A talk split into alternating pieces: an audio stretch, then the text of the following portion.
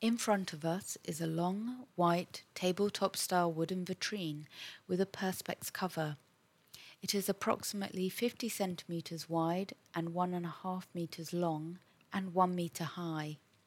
It is positioned horizontally in the centre of Gallery 4 so that one can stand along the length of the case and look down at the work with ease.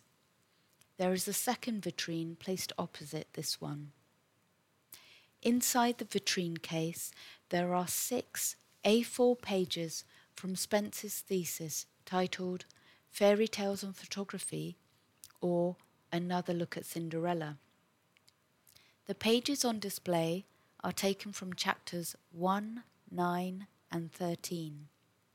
The pages are a mixture of newspaper and magazine cuttings of images and advertising about the royal wedding of Prince Charles and Lady Diana Spencer, colourful illustrations from children's books of Cinderella and the Ugly Sisters, and advertising that reinforces stereotypes of women.